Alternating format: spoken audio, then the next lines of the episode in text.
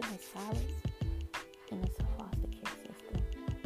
As myself, I want to be not just me, but others who did been in the system and we're going to talk about how we survived the system, to help each other, to lift each other up, to tell our stories, to give advice on how we survived, and find other survivors out there who has been afraid to talk about their story. So we're going to be here on um, each episode.